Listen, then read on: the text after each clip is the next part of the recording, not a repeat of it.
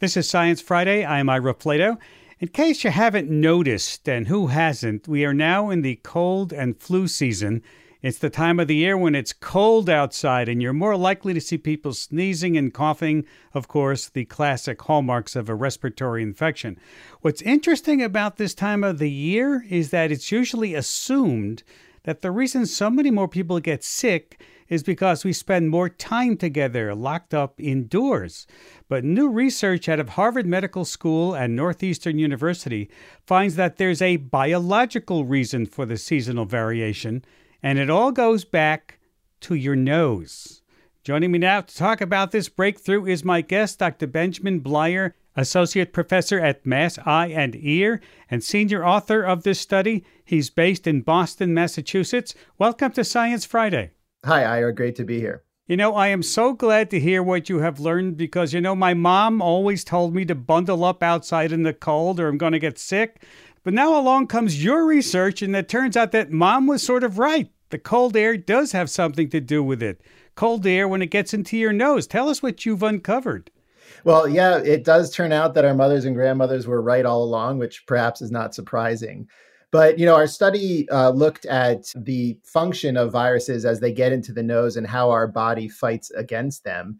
And you can kind of break our study down into two parts. The first is we actually discovered a novel innate immune mechanism or a way that our immune system fights off viruses as soon as they enter our nose.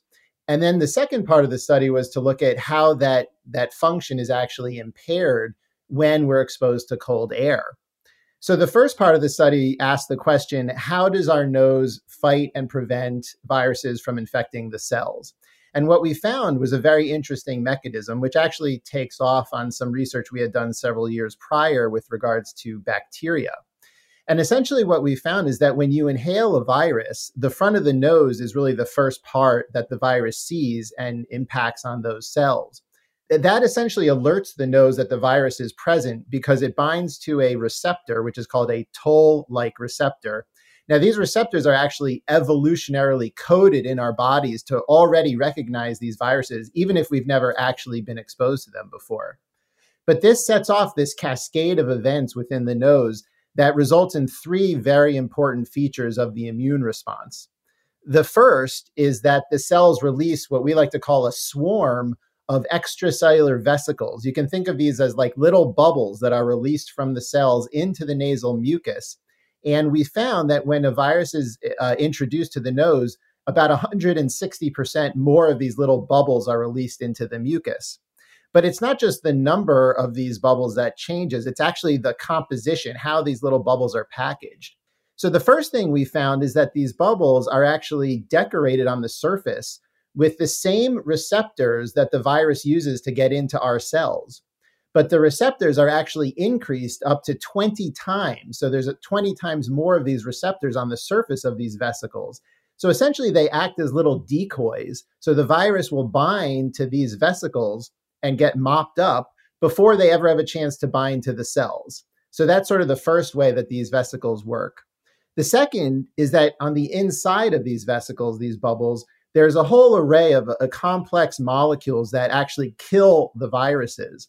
Now, we looked specifically at a, a type of molecule called a microRNA, and in this case, microRNA 17, which is a um, microRNA which has been previously shown to have antiviral effects. And we found that these vesicles have up to 13 times more microRNA 17 than before you were exposed to the virus. And so essentially, these vesicles bind to the virus because they act as these decoys, and then the virus is inactivated by the presence of this high concentration of microRNA. So, you know, this is a really cool mechanism because this is essentially what we're finding is that this is your body's immune system leaving the body itself to go into the outside world to protect itself against the viruses before the virus can actually bind to the cell. The analogy we like to use is it's like a hornet's nest. So when a when the hornets are aware of an intruder, they they swarm out of the nest to go attack the intruder before they have a chance to get into the nest itself. Wow, that's cool. Yeah, we thought so as well. Um, now that was the first part of the study, but but you know when we were thinking about this, we know that this this whole um, response, everything that we're talking about, is happening really at the front of the nose. You know, the front of the nose is the part of the body that's most exposed to the external environment, all the bacteria and viruses and fungus in the air and other irritants. And we inhale about 10,000 liters of air a day. So you can see that the front of our nose is constantly being assaulted with this type of external um, irritants and, and again, pathogens. But at the same time, we realize well, not only is it exposed to what's in the air, but it's also exposed to the temperature of the air itself. And so, if there's any part of the body that's going to be sensitive to the changes in temperature in our environment, it's going to be the front of the nose because this is exactly the area that first is impacted by that cold air before it, the body has time to warm and humidify it so that by the time it gets into our lungs, it's actually at body temperature and at about 100% humidity. Hmm. So that was what kicked off the second part of our study, asking what is the effect of that cold air on the immune response? And the second part, you talked about what happens when it gets cold in your nose? Exactly. You know, we wanted this study to really reflect what happens in live people. And so what we did was we took little tiny temperature probes called a thermocouple and using a small scope, I, we were actually able to guide this into the noses of healthy volunteers and measure the change in their nose in different places in their nose at different external temperatures. And what we found is that if you go from room temperature down to about 40 degrees, just that change in temperature externally drops the temperature in the nose about five degrees Celsius or about nine degrees Fahrenheit. And so we then applied that same fairly modest drop in temperature to the studies that we just described about the immune response. And we found that in all three of these important effects were all impacted negatively by just this small change in temperature. So, for example, the number of these vesicles that are released dropped by about 40%. Wow. The amount the amount of that protective microRNA dropped by about 25%. And the number of the receptors that we discussed dropped by about up to 75%. So, in all of these different types of mechanisms, we have this decline in function. And what that translated to, what we found in culture, was that there was almost a doubling of the amount of virus able to replicate within the cells, again, just by this small temperature drop. And so, essentially, what this means is that when we're exposed to cold temperature in the front of the nose, the immunity, our ability to fight off these viruses drops by about half. And so essentially, it only takes about half as much virus to cause an infection in any individual as we get into these colder months. And again, this was even just a, a drop to 40 degrees. That is that that's amazing. My question to you then is now that we're dealing with COVID uh, and and our noses and we're wearing masks, if the mask keeps your nose warmer because you're recirculating right all that warm air, could that help you fight off a COVID virus as well as a cold virus? Yeah, so you know, you hit the nail right on the head there, which is, um, you know, now that we understand this novel response, how do we use it to our advantage to prevent infection? And I think what you described is really the the most short term actionable item that we can do.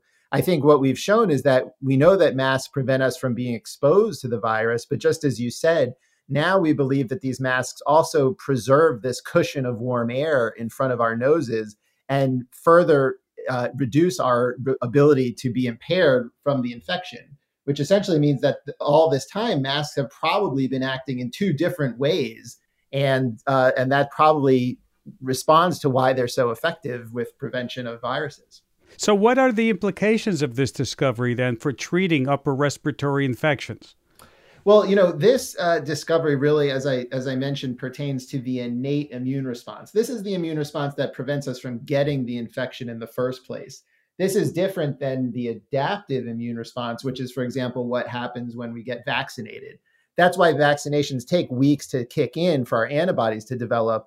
So, what we're talking about here is really prevention as opposed to treatment what we found is is that essentially when the body is convinced that there's a virus present, it kicks off this entire response.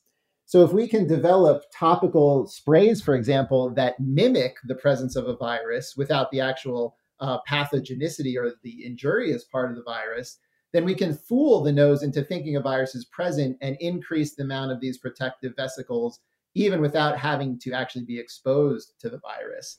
Well, I want to thank. This is great. Great to learn. Great to have you on and tell us about it. Thank you for taking time to be with us today. Oh, it's been my pleasure. Dr. Benjamin Bleier, Associate Professor at Mass Eye and Ear and Senior Author of this study. He's based in Boston.